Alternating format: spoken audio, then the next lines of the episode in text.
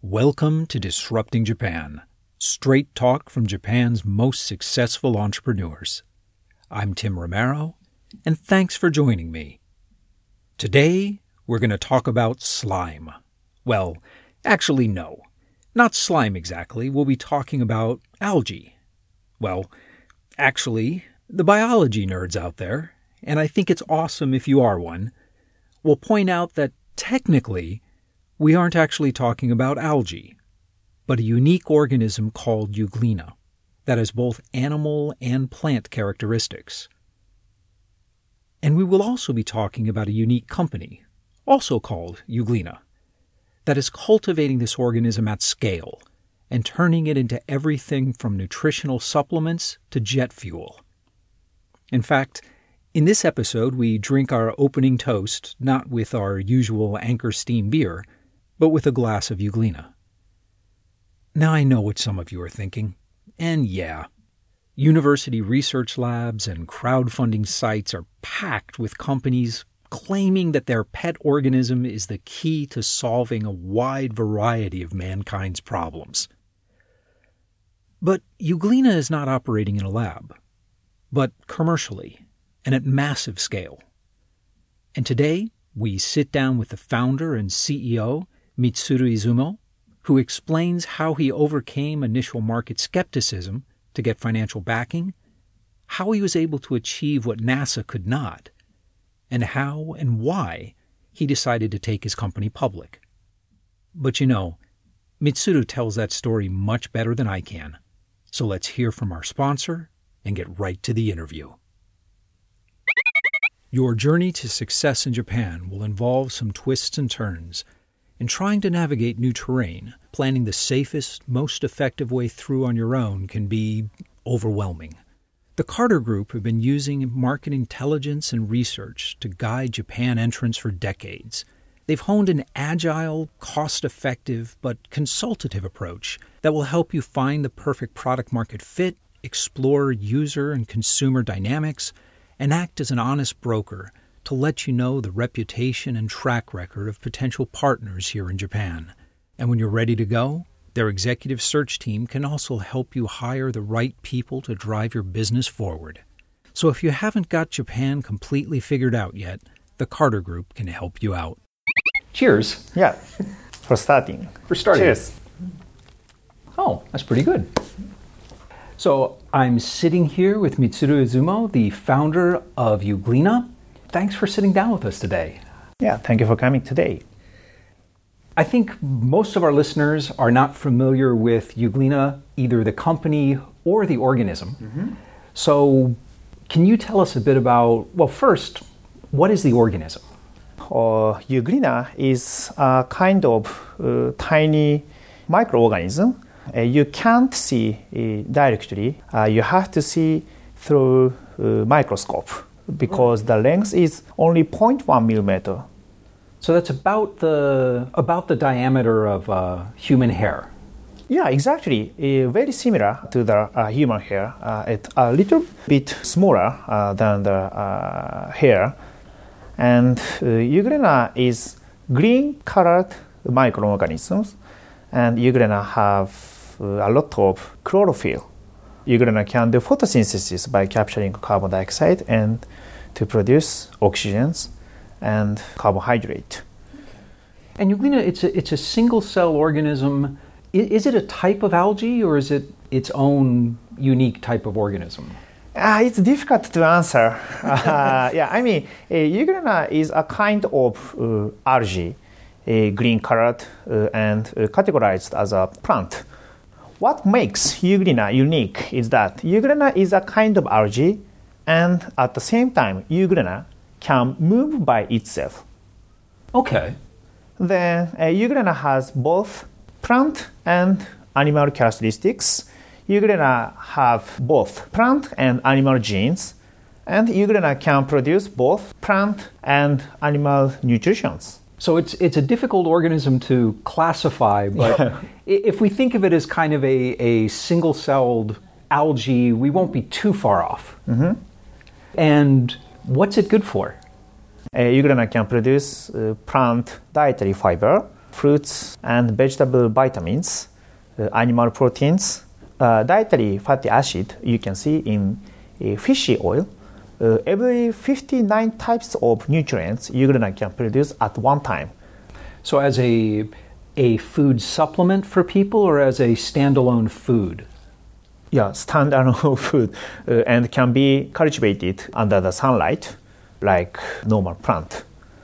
And every plants you see in nature have very thick cell wall, so it's difficult to be digested.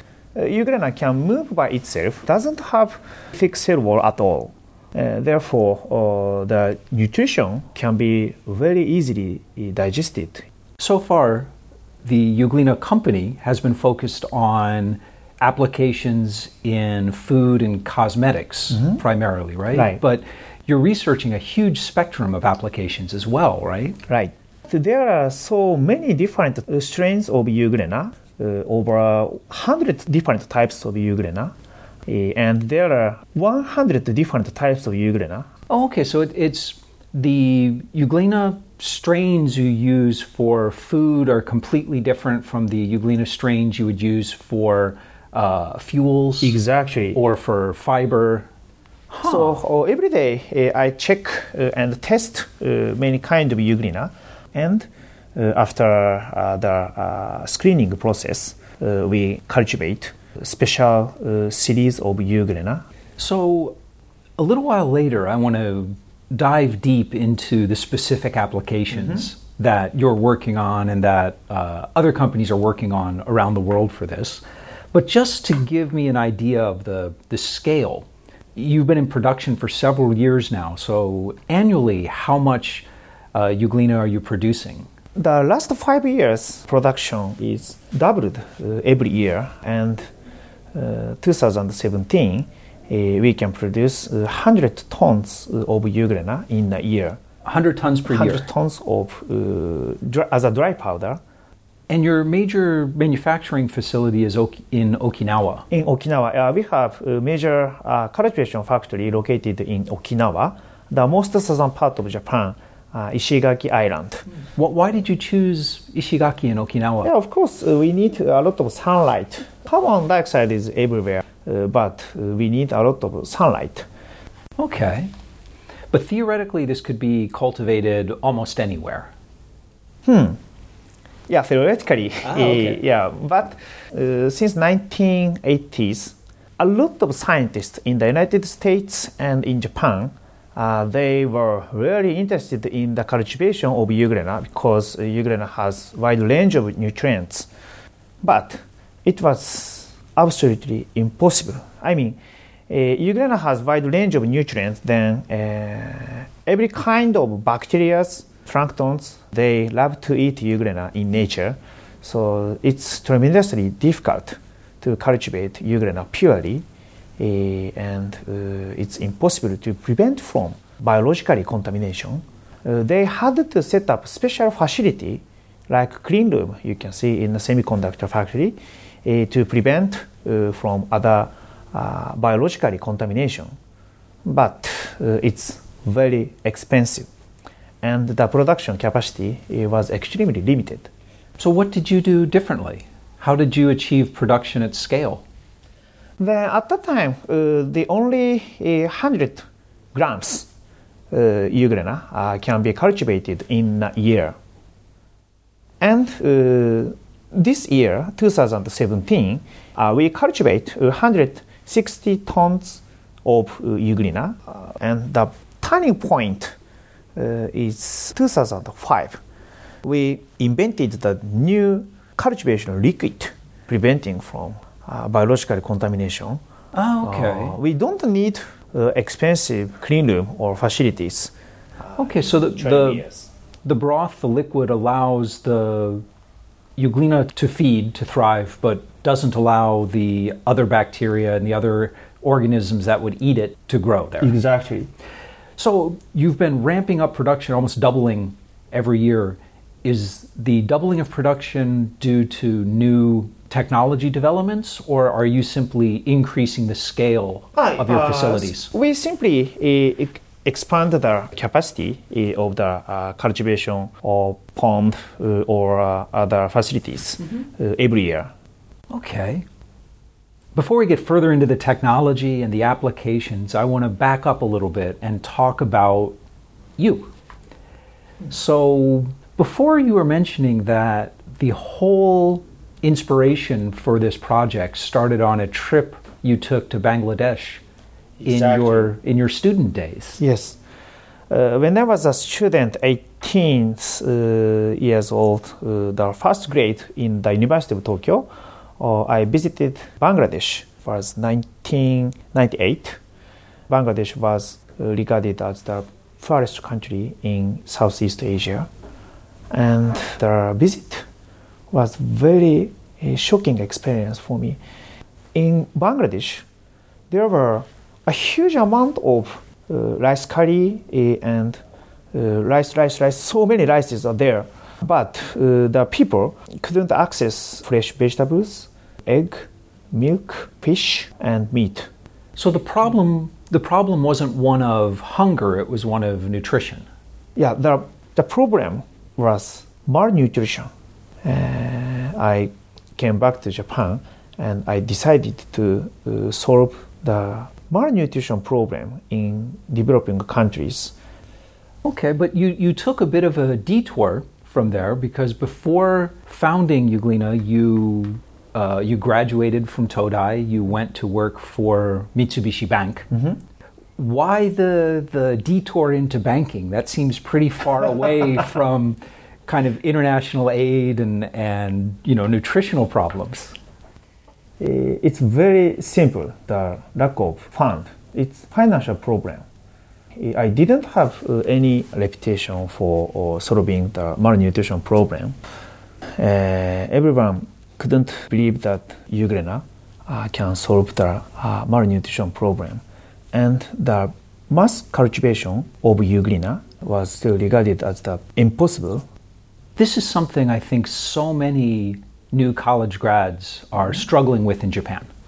Was your decision based on an inability to get funds? Were you out trying to raise funds and couldn't do it? Or was it more of um, practical financial issues and kind of family pressures and getting a good job to be able to support yourself? At that time, uh, we wanted to raise the money and we searched a sponsor, but uh, of course, uh, we uh, I couldn't uh, find the, any financial sponsor. So you were working in banking, you were saving money, you were you were still was it the same team you were working with that whole time? Uh, when I came back to Japan after the uh, visiting Bangladesh, I've already decided to start the uh, venture corporation 2000. Then entered the uh, banking corporation 2002. But I and Suzuki, co-founder, we've uh, already decided to set up Euglena Corporation. This had been your plan from 5 years before. Yes. So you knew that banking was a temporary position for you. Yeah. What did your family think about you leaving the bank to, to start a startup? The banking corporation is highly respected by every family. Mm, it's uh, very difficult to uh, decide leaving from the uh, banking corporation, but I've already decided 2000.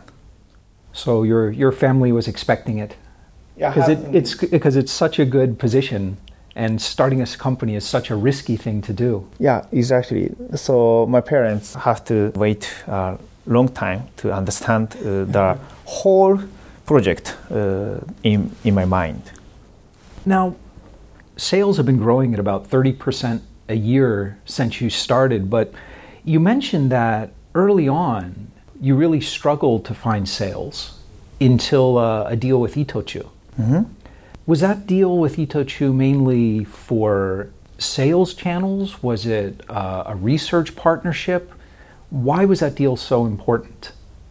the deal was so important because Itochu Corporation is one of the uh, leading trading company in Japan, and they have many good subsidiaries uh, like uh, Family Mart.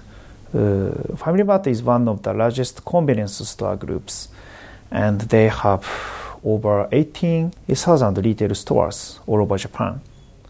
And we just is a small startup coming out of the University of Tokyo, and we don't have any a good sales channel or marketing plan.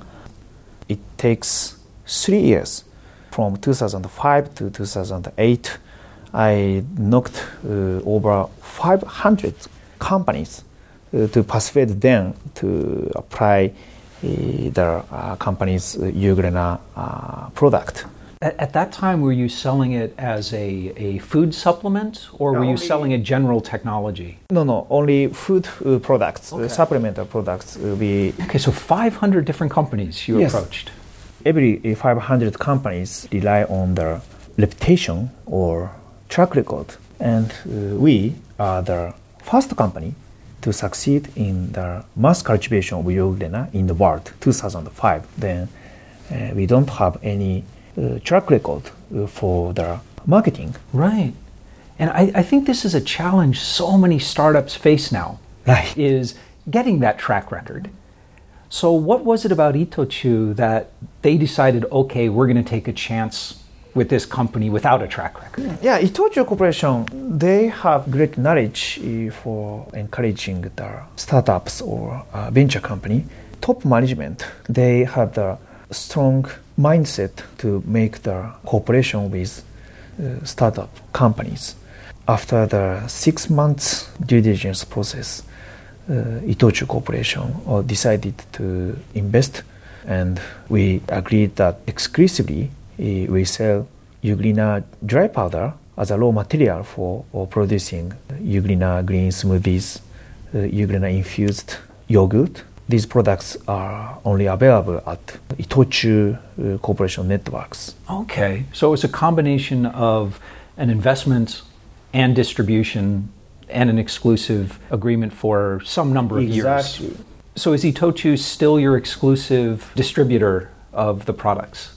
On the uh, several networks like uh, Family Mart, Itochu Corporation has the uh, exclusive rights uh, but we sell directly for the Japanese customers on the EC channel, and the number of monthly subscriber reached around 200,000 people.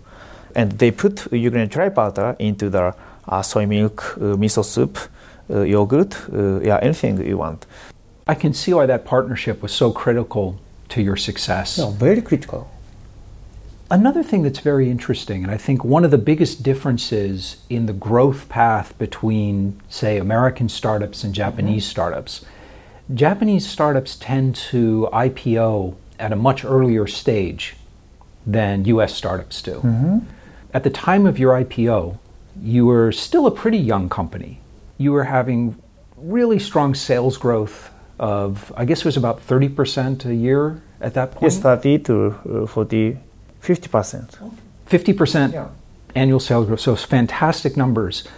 So most American companies would try to delay their IPO in that situation. So I'm curious, in your case, what was your thought process? Why did you decide to take your company public at that point rather than to continue to grow as a private company?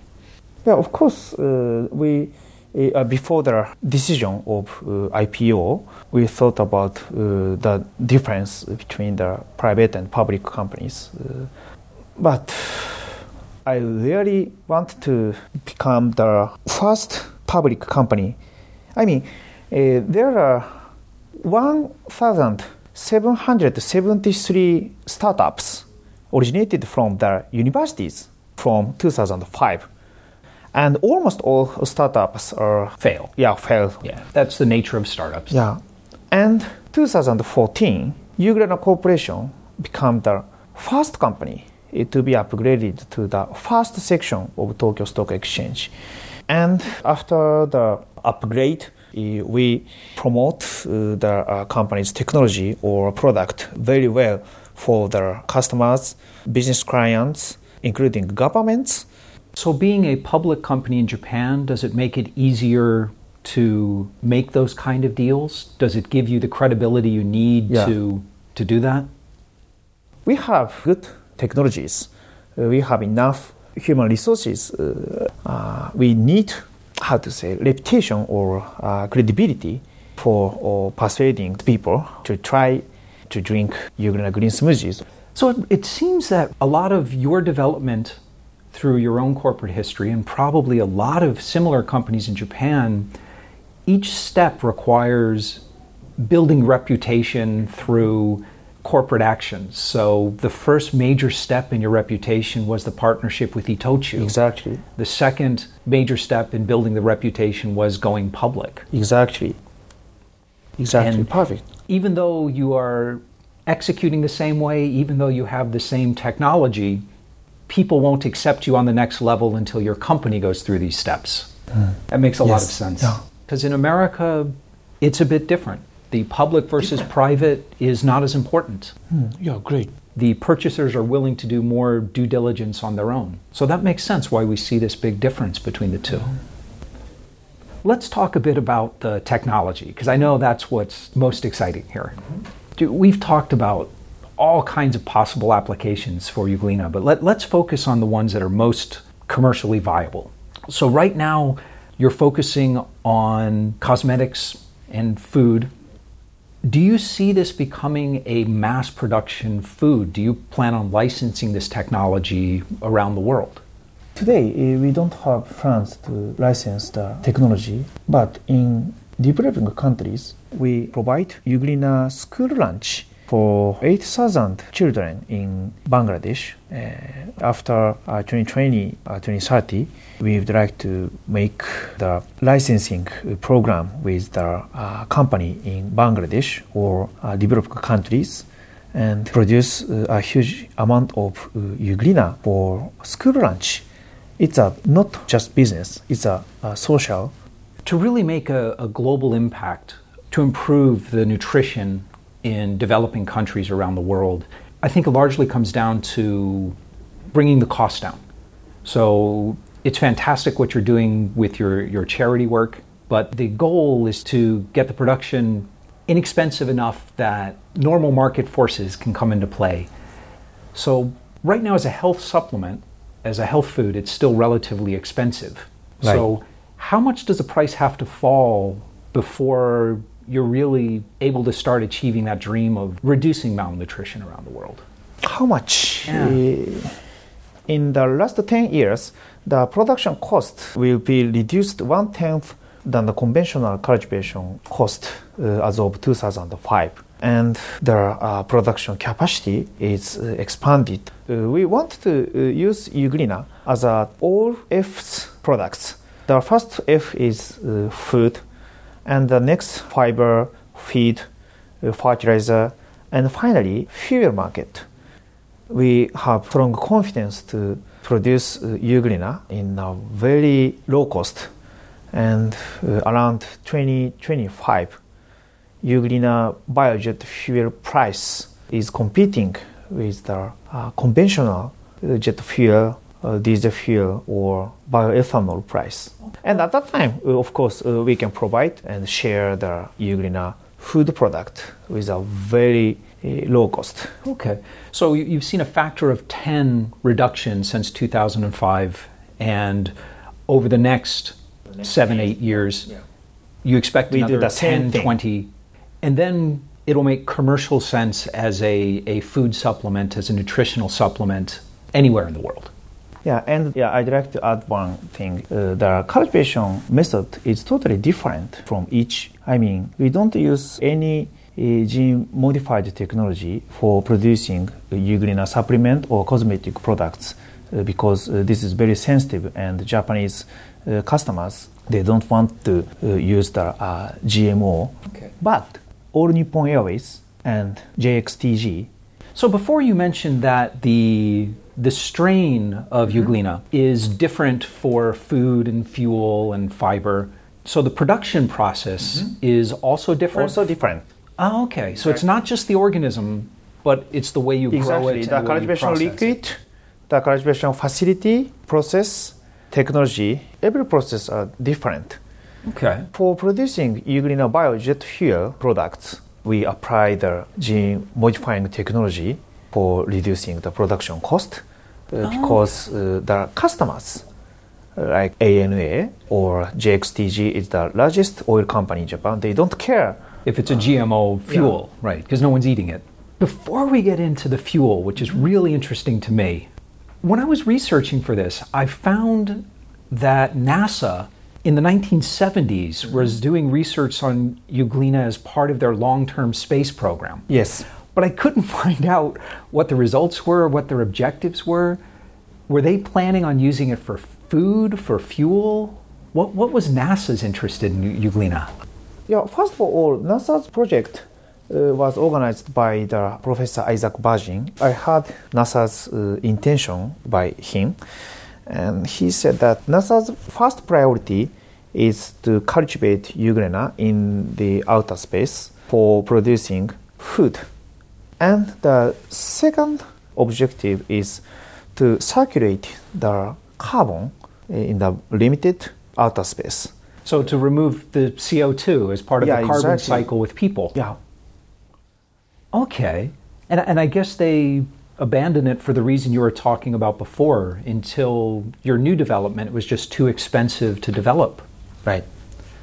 Excellent. That's really interesting. Okay, let's talk about fuel. Let's talk about here. Because no, this is really interesting to me. So, you're running so many different research projects with ANA, with oil companies. Tell us a bit about some of these projects. 2015, we've announced that we will become the first company to produce biojet fuel for Tokyo Olympic Paralympic Games uh, 2020. And this year, we've just started to construct Japan's first biojet fuel refinery plant located in Yokohama because Yokohama is very close to the uh, Haneda Tokyo International Airport, and we can easily uh, transport and ship Euglena biojet fuel for ANA. ANA, All Nippon Airways, is the largest airline company in Japan, and JXTG is the biggest oil company in Japan. They are our R&D partners and one of the main shareholders as well. Their objectives are to realize Japan's first uh, biojet flight on the Tokyo Olympic and Paralympic Games. So, is the objective to have the biofuel mixed in as a percentage of the regular jet fuel, or will the jets be flying on 100% algal, algal oil energy? 100% uh, is difficult and impossible uh, by 2020 because uh, the regulation for using uh, biojet fuel. Euglena biojet fuel uh, sample is already tested, proven enough by the American regulatories. Well, I guess the biggest question so, most biofuels today are either made from corn or from sugarcane because those have like the highest energy density and can produce the lowest cost fuel. When do you think that Euglena based jet fuel will be able to be produced at about the same cost as the traditional kerosene jet fuel? Euglena has mainly two advantages uh, comparing to the conventional feedstocks. Uh, the first one is productivity. We set up new Euglena cultivation factory in Mie prefecture and very uh, close to the Chubu electric power plant.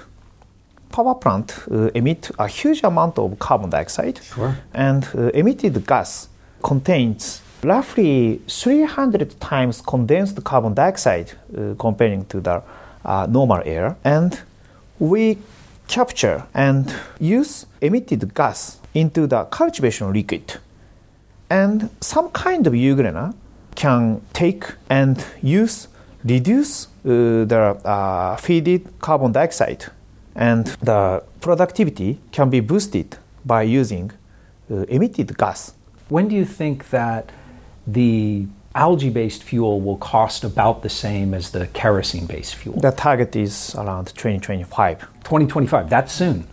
that is the timing we can produce uh, parity price of the conventional crude oil based jet fuel, kerosene price. That'll be amazing to see. Yeah, because of the productivity. You know, there are so many more questions I want to ask you, but I know you're really pressed for time. So before we wrap up, I want to ask you what I call my magic wand question. And that is if I gave you a magic wand Mm-hmm. and I told you that you could change one thing about Japan, Mm-hmm. anything at all, the legal system, the way people think about risk, Mm-hmm. the education system, anything at all to make it better for startups in Japan, what would you change? I'd like to change the mindset. If someone says we want to become the innovator, uh, almost all Japanese people they don't respect innovative actions or startups. If I have a magic wand, I'd like to change the mindset. Does that mean just you'd make people be more open minded and accepting of new ideas? Or maybe make people be a little more open minded and tolerant of people who are trying new ideas? Yeah. Both. And uh, hopefully supporting for the entrepreneurs. Do you, do you see that changing? Do you think Japanese society is becoming more tolerant of people taking risks and more willing to try new things? Tolerant or not. In the University of Tokyo, the uh, situation is dramatically changing for the well uh, direction. Yeah, enough good changing are coming uh, in the last five years, so it can be done. So maybe we'll see that spreading throughout Exactly. Japan. Yeah. That'll be great. Well, listen, Mitsuru, thank you so much for taking the time to sit down with me. Thank you, Tim. And we're back. Mitsuru's explanation of how we've known about the benefits of Euglena for decades, but have been unable to cultivate it was so simple it was almost funny. We humans are effectively competing against dozens of different microorganisms, all of who find Euglena an extremely potent food source. And so far, we've been losing. The microorganisms have been eating our food. The real secret of Mitsuru's success has been his team's ability to create a production process that avoids contamination from all these microorganisms and leaves Euglena all to ourselves. And when I say secret, I mean it. It's a trade secret that the Euglena company guards very closely. One of the most interesting parts of Mitsuru's story was why he made the decision to seek outside investment and to IPO. Now, Japanese companies tend to IPO at a much earlier stage than do their US or European counterparts, who, in general, try to remain private as long as possible. In fact, most Japanese IPOs result in a company with a market cap of less than $20 million. But as Mitsuru explained, in Japan, an IPO means respect there were certain deals he could not have made as a private company. Euglena was growing fast and had access to plenty of private funding, but continuing their sales growth, particularly among conservative firms like airlines, oil companies, and food retailers, meant going public for marketing and prestige rather than for financial reasons. If you've got a story about health drinks or alternative fuels, Mitsuru and I would love to hear from you. So come by disruptingjapan.com slash show 104 and tell us about it. And when you come to the site, you'll see all the links and resources that Mitsuru and I talked about and much, much more in the resources section of the post. And most of all, thanks for listening. And thank you for letting people interested in Japanese startups know about the show. I'm Tim Romero, and thanks for listening to Disrupting Japan.